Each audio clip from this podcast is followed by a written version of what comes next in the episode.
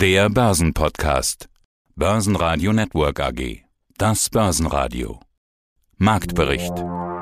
Im Studio Sebastian Leben und Peter Heinrich. Außerdem hören Sie Vermögensverwalter Volker Schilling von Greif, der klar mit einem kriegerischen Konflikt und Folgen für die Börsen rechnet. Vermögensverwalter Johannes Hirsch von Antea zu stürmischen Zeiten, nicht nur an der Börse und zu möglichen Impulsen. André Wolfsbein von Freedom Finance zur DAX Charttechnik. Zu Investments in Ölwerte Heiko Geiger von Fontobel. Zur Kapitalerhöhung von CoinX CFO Felix Krekel und zu den Jahreszahlen von Elmos CEO Dr. Arne Schneider. Sie hören Ausschnitte aus Börsenradio-Interviews. Die ausführliche Version der Interviews finden Sie auf börsenradio.de oder in der Börsenradio-App. So schnell ist das Thema Krieg in der Ukraine offenbar noch nicht abgehakt. Aus den USA kamen erneut Einschätzungen, dass ein russischer Angriff kurz bevorstehe. Die Lage bleibt weiter unklar, Unsicherheit wirkt wie immer negativ an der Börse. Der DAX verlor mit minus 0,7% auf 15.267 Punkte noch fast moderat. Grund sind einige positive Unternehmensmeldungen, die den Kurs stützen konnten. Der ATX in Wien gab minus 1,6% ab auf 3.884 Punkte, der ATX Total Return auf 7.900. Auch an der Wall Street steht nach Eröffnung mehr als minus 1%. Da ist sie also wieder, die Kriegsangst. Mein Name ist Volker Schilling, ich bin Gründer und Vorstand der Greif Kapital Management AG in Freiburg und in dieser Funktion nicht nur für das Unternehmen zuständig, sondern auch für den Blick auf die Kapitalmärkte.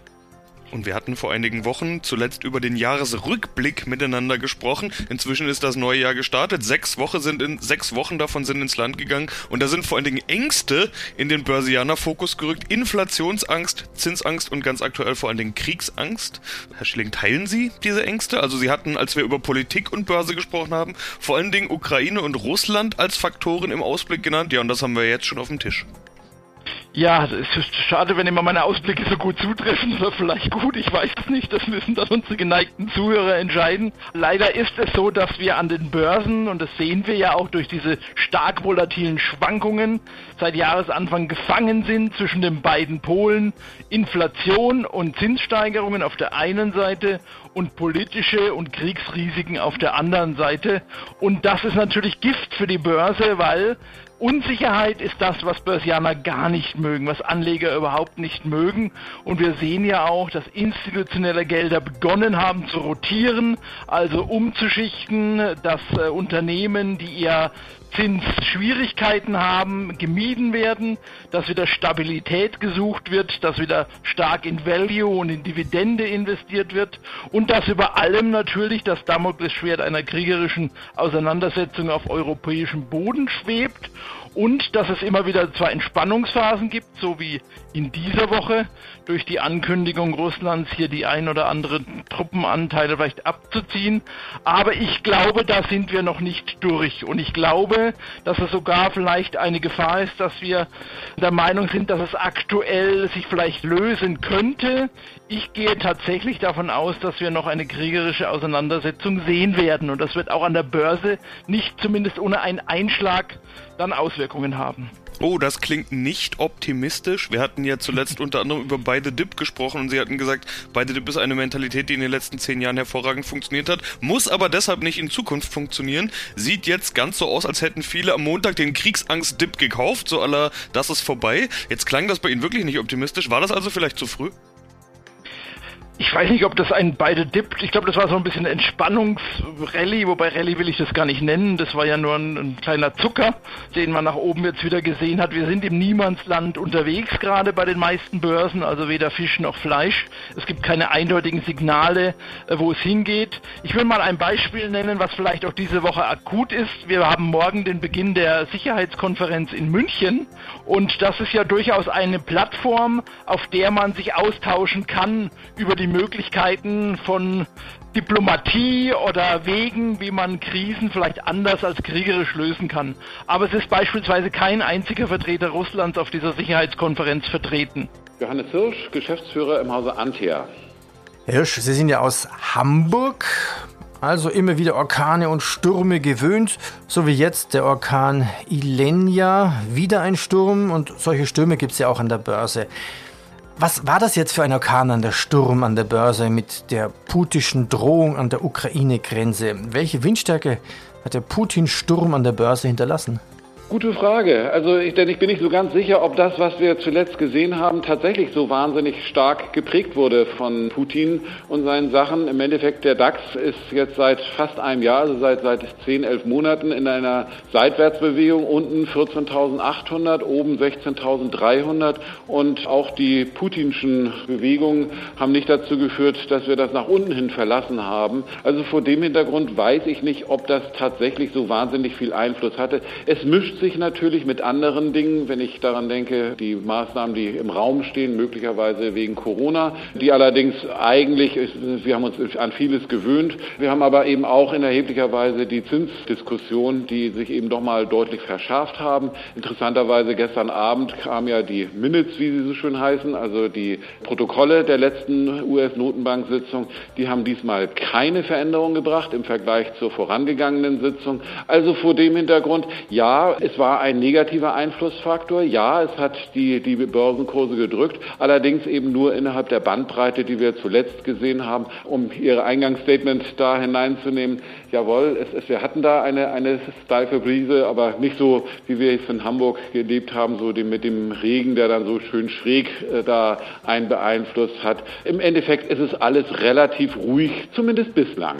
Eine steife Brise, schöner Begriff.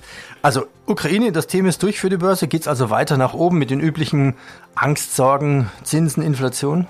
Also das ist, denke ich mal, der wesentliche Einflussfaktor. Zinsen und Inflation. Was die amerikanische Notenbank angekündigt hat, was sie für Maßnahmen treffen möchte, wo es ja eben ursprünglich mal hieß, es passiert relativ wenig und dann überschlugen sich ja die Meldungen. Also gibt es vier, fünf, sechs oder sieben Zinserhöhungen und dasselbe vielleicht im nächsten Jahr nochmal, je nachdem, wie viel in diesem Jahr schon vorweggenommen wurde. Und was eben ganz wesentlich ist, äh, die Liquiditätsverknappung. Wenn ich im Hinterkopf habe, dass die amerikanische Notenbank auf Anleihen sitzt, die eine Billion ausmachen, die jetzt innerhalb der nächsten zwölf Monate fällig werden, also eine Billion von den sieben Billionen, die sie auf der Bilanz hat. Wenn sie das nur auslaufen ließe und nicht reinvestiert, das wäre schon eine substanzielle Auswirkung. Also da ist, ist ein sehr ambitionierter Pfad beschrieben worden, der nur dann funktioniert, wenn die amerikanische Konjunktur deshalb trotzdem gut läuft.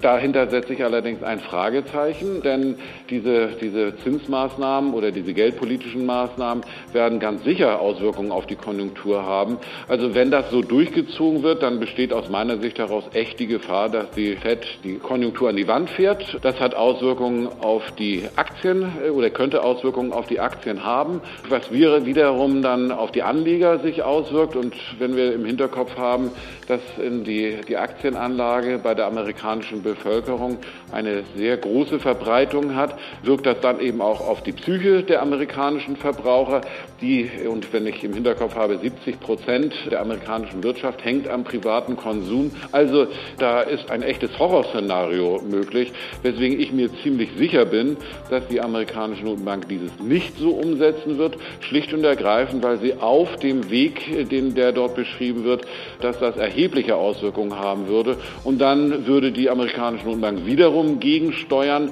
und das wird dann zu einem Zeitpunkt der Fall sein, wo man eben sagen muss, da wird dieser Zinserhöhungsplan noch gar nicht umgesetzt werden können. Also insofern, es geht nur darum, wann die amerikanische Notenbank sich ändert und wie stark sind die Aktienkurse vorher gefallen. Also hier haben wir ein ganz erhebliches Drohszenario. Herzlich willkommen bei Börsenradio zu Börsenfrühstück mit Herrn Wolfsbein und den freundlichen Peter. Traditionell im Studio wir beide und heute geht es um die sieben Sorgen der Börsianer, die derzeit so hm, in der Luft schwirren. Seien Sie herzlich willkommen und ich freue mich auf unser Gespräch. Die Sorge der Börsen, Nummer 6 und jetzt wird es ein bisschen charttechnisch. Die Frage ist eigentlich, die Unsicherheit der Anleger, ist dieser Aufwärtstrend gebrochen. An den US-Börsen kann man es noch nicht sehen, aber im DAX hat man mittlerweile schon Sorge, dass hier eine etliche Linien durchbrochen wurden. Also es, äh, es haben tatsächlich einige Unterstützungen leider nicht gehalten. Allerdings sehe ich sehe ich persönlich anhand meiner Indikatoren beziehungsweise anhand äh, meiner technischen Analyse und ich bin jetzt kein Guru der technischen Analyse, aber es gibt bestimmte Indikatoren. Also ich sehe jetzt keine Kehrwende, also keine keine Trendwende noch wohlgemerkt. Also auch wenn es wirklich Bern, also auch wenn wir in den Bärenmarkt reinkommen, also der Charles Schwab hat mal gesagt, also rein statistisch gesehen seit Entstehung der Börse mh, dauert ein Bärenmarkt maximal, also zwischen neun und 16 Monaten. Also jetzt die große Depression ähm, ausgenommen, das war wirklich ein Phänomen. Es ging ja wirklich über Jahre, aber Bärenmarkt ist auch gut. Also äh, wie gesagt, also Volatilität ist das, wovon Investoren leben und auch Trader vor allem. Von daher bin ich da auch ganz, ähm, ganz zuversichtlich. Um deine Frage nochmal aufzugreifen, also eine Trendwende sehe ich bis jetzt noch nicht. Also ich bin auch durchaus bullisch gestimmt. Okay, also der Aufwärtstrend ist noch nicht gebrochen. Trend ist noch nicht gebrochen. Man wird zum Beispiel äh, einen Monat oder gar ein Jahreschart nehmen von S&P oder von, von DAX, dann verläuft es auch wie an der Strippe nach oben. Also ich sehe da jetzt nicht unbedingt äh, eine, eine globale Trendwende. Die Sorgen der Börsen. War da noch was? Irgendwas findet man immer. Ach ja, Corona, genau. Das wäre jetzt quasi die, die Nummer sieben. Aber es ist eigentlich keine Sorge mehr, oder? Selbst die Flug- und Reisegesellschaften haben jetzt enorme Nachholumsätze. Mallorca ist schon ausgebucht. Okay, wer will schon auf Mallorca? Also Haken dran an dieser Sorge? Genau, also ich sehe da jetzt auch nicht unbedingt großes negatives Potenzial in der ganzen Corona-Geschichte, zumal ich weiß nicht, ob wir das mit dir besprochen haben oder ähm, in einem anderen Podcast. Ich habe mal ein, ein, ein, Bericht beziehungsweise ein, ein Artikel von, von einem Virologen gelesen und dieser Virologe hat, hat geschrieben, dass die Viren, also dass die neuen Stämme der Viren, die werden ja immer schwächer, weil Virus ist nicht darauf bedacht, den Wirt zu töten, ganz im Gegenteil. Ein Virus ist darauf bedacht, äh, so unauffällig anfällig zu bleiben und zu sein, äh, um sich noch mehr zu verbreiten. Von daher, jeder neue Stamm wird, wird abschwächen. Also in, in Dachregion bei uns werden die diese ähm, ja, Corona-Maßnahmen, glaube ich, bereits im März oder im Mai äh, aufgehoben. Also in Paris kann man diese, also ab diese Woche oder ab nächste Woche kann man auch ohne Maske laufen. Naja, also äh, ich werde jetzt auf jeden Fall nicht als Sorge bezeichnen, ganz im Gegenteil. Wir werden wieder ausatmen können und das nicht in die Maske rein, sondern, sondern auch ohne. Und ich als Brillenträger kann da wirklich aufatmen und sagen, juhu, endlich ist das vorbei. Im DAX gab es trotz allem einige klare Gewinner. Ganz vorne RWE mit plus 4,7%. Hier wurde die Gewinnprognose für das Jahr 2022 angehoben. Plus 3,3% für Continental. Hier gab es Gerüchte, dass sich Conti in vier Teile aufspalten könnte. Dort weckt dann die Fantasie, dass jeder der einzelnen Teile mehr wert sein könnte als alle Teile zusammen. Delivery Hero stieg plus 3,2%. Hier sind erneut Großinvestoren eingestiegen. DAX-Verlierer waren Fresenius und Siemens mit jeweils minus 2,1%, Schlusslicht Infineon am Tag der Hauptversammlung mit minus 2,6%. Mein Name ist Heiko Geiger von von Tobel und ich leite dort den Bereich Zertifikate für Privatanleger. Der Ölpreis. Der hat eine wahre Achterbahnfahrt in den letzten 48 Stunden hinter sich. Die USA halten den diplomatischen Druck auf Russland aufrecht, indem sie nicht müde werden, darauf hinzuweisen, dass es keinen wirklich sichtbaren Truppenrückzug an der ukrainischen Grenze gibt. Also das beeinflusst den Ölpreis. Gleichzeitig, spannend aber, scheinen es echte Fortschritte in den Atomverhandlungen mit dem Iran zu geben. Ja, und wenn der Iran bald wieder offizieller Ölexporteur wird, könnte das Millionen Barrels zusätzlich auf den Weltmarkt werfen. Herr Geiger, Heiko, wie sieht es denn aus am Ölmarkt? Ja, ich glaube, es gibt momentan doch recht unterschiedliche Stimmen, auch bei den Marktteilnehmern und Analysten. Große Unbekannte ist natürlich OPEC bzw. OPEC Plus, wie die sich verhalten in der aktuellen Gemengelage. Ich meine, auf der einen Seite hat man ja mittlerweile schon fast historische Tiefstände bei den Ölvorräten, vor allem in der westlichen Welt, was sicherlich auch einer der starken Preistreiber ist und auf der anderen Seite natürlich seitens der Produzenten bei weitem nicht die Menge, die man eigentlich erwartet hat, die in das System reingespült wird. Und als dritte, dritte Komponente die US-amerikanische Ölschieferindustrie, die eben auch noch nicht hochgefahren wird, um genau diese äh, ja doch eher ja, Versorgungsschwäche zu kompensieren. Iran ist sicherlich ein gutes Stichwort. Wenn hier zusätzliches Öl in den Markt kommen würde, könnte das natürlich ein bisschen Druck aus, dem, aus, aus der aktuellen Ölverknappung nehmen. Auf der anderen Seite sehen wir aber auch, jetzt durch die ganzen Öffnungstendenzen in vielen Industrienationen nach Covid, dass durchaus auch hier wieder äh, eine Zunahme der Wirtschaftsaktivität äh, erwartet wird, was wiederum natürlich auch für eine erhöhte Ölnachfrage sprechen könnte. Erhöhte Ölnachfrage würde ja auch wahrscheinlich höherer Preis bedeuten, also höhere Energiekosten. Es ist ja nicht nur das Öl, es ist ja auch das Gas. Aber bleiben wir mal ja, beim Öl. Wie kann ich denn als Anleger damit spielen oder als Wortspiel, wie kann ich damit spielen? Na, letzten Endes gibt es zwei Möglichkeiten. Ich muss schauen, wie bekomme ich einen Marktzugang zu Öl. Das ist natürlich gerade für Privatanleger nicht so einfach wenn man direkt in den Rohstoff Öl investieren möchte. Der wird in sogenannten Future-Kontrakten gehandelt. Das ist dann natürlich schwierig. Alternative ist natürlich über die sogenannten Ölexplorationsaktien zu investieren. Also wenn wir da gerade mal in Europa an eine Total oder eine Royal Dutch Shell denken oder eine Chevron in den USA. Alternativ wären dann eben Hebelprodukte auf dem Brent äh, Future oder dem WTI Future.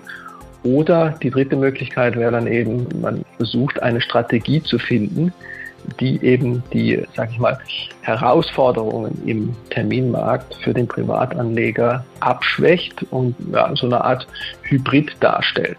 Liebe Hörer, Arne Schneider von der Dortmunder Elmos Semiconductor SE.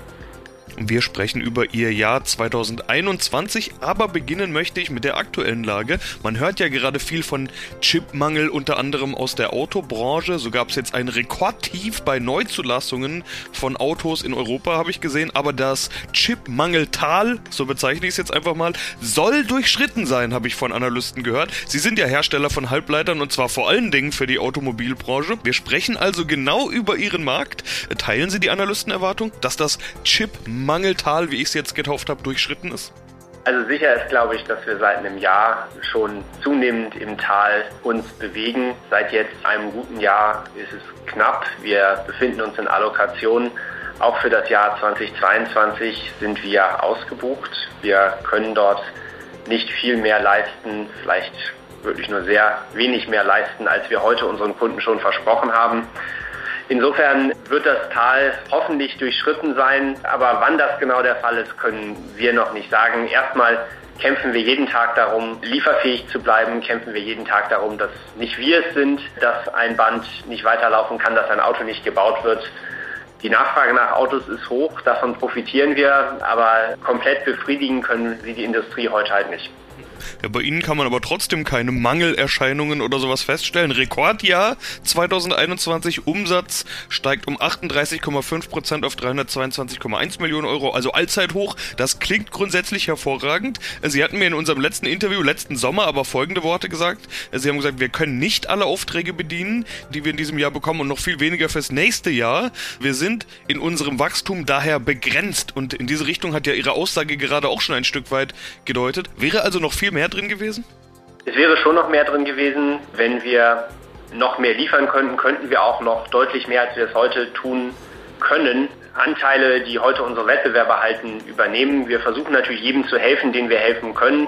Das heißt dann manchmal auch vom Wettbewerb etwas mit zu übernehmen. Gleichzeitig geht das natürlich nur sehr begrenzt, denn wir müssen ja erstmal alle Kunden bedienen, die schon da sind. Insofern ist es da wirklich ein täglicher Kampf. Gleichzeitig ist es so, Sie deuten es ja an, Verelendung beschreibt man anders. Wir erwarten für das laufende Jahr mindestens 15 Prozent Wachstum auf Basis der aktuell zur Verfügung stehenden Wafer-Kapazitäten äh, also mehr als 370 Millionen Euro. Wenn man sich gedanklich ein paar Jahre zurückversetzt, dann wird einem klar, dass das schon ziemlich gut ist. Also wir sind sehr zufrieden. Wir sind auch am Laufen jeden Tag. Also die Zufriedenheit ist mit sehr viel Schweiß erkauft.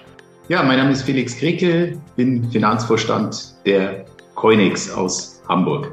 Und es gibt bei Ihnen eine Kapitalerhöhung, eine Barkapitalerhöhung mit Bezugsrecht. Bis 2. März läuft die Bezugsfrist, Bezugspreis 5 Euro. Herr Kriekel, Sie hatten ja schon in unserem letzten Gespräch, das war im Dezember, angedeutet, dass da bald was kommen könnte. Was erwarten Sie sich jetzt von der Kapitalerhöhung? Ja, wie Sie richtig gesagt haben, dass da was kommen könnte, das war ja schon klar nach der Hauptversammlung im September 2021, als wir den Kapitalerhöhungsbeschluss gefasst haben, das Kapital im Verhältnis 1 zu 1 erhöhen zu können. Jetzt haben wir uns entschlossen, die Kapitalerhöhung auch durchzuführen. In der letzten Woche haben wir den Markt darüber informiert. Was wir uns von der Kapitalerhöhung erwarten, ist natürlich ein Zufluss neuer Liquidität, um die sich uns bietenden zahlreichen Investitionsmöglichkeiten dann auch nutzen zu können.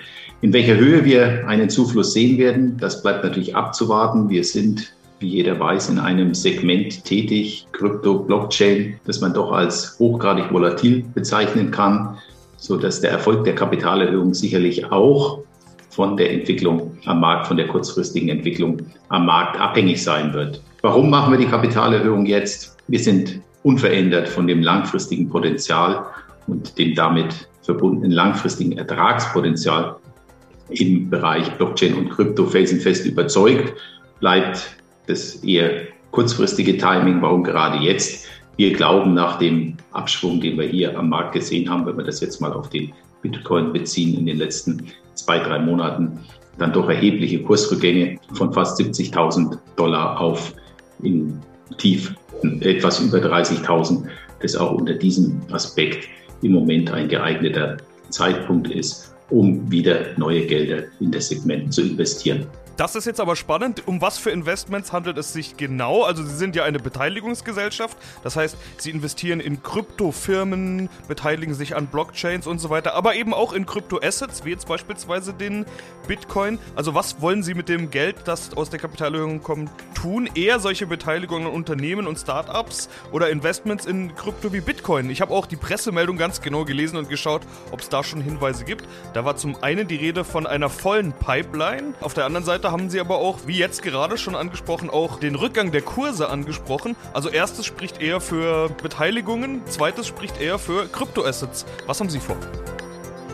Die Gelder der Kapitalerhöhung werden wir verwenden, wie wir sie bis dato auch verwendet haben. Wir werden sowohl in Kryptowährungen, wie sie jeder kennt, investieren, als auch in Unternehmensbeteiligungen, also in junge Startups, in Unternehmen, die sich im Bereich der Kryptowelt der Blockchain-Technologie bewegen und zum Dritten dann auch wieder in Blockchain-Projekte, wie wir es bisher auch getan haben. Bleibt die Frage des Verhältnisses, wo wird der größte Anteil der zufließenden Mittel dann Verwendung finden. Hier können wir keine feste Aussage treffen. Wir passen uns dann natürlich auch immer etwas an das Marktumfeld an. Aber dadurch, dass die drei genannten Cluster, die drei genannten Investitionssäulen, doch über einen unterschiedlich langen Anlagehorizont verfügen, ist es für uns auch ein Instrument, das Portfolio auszusteuern. Börsenradio Network AG Marktbericht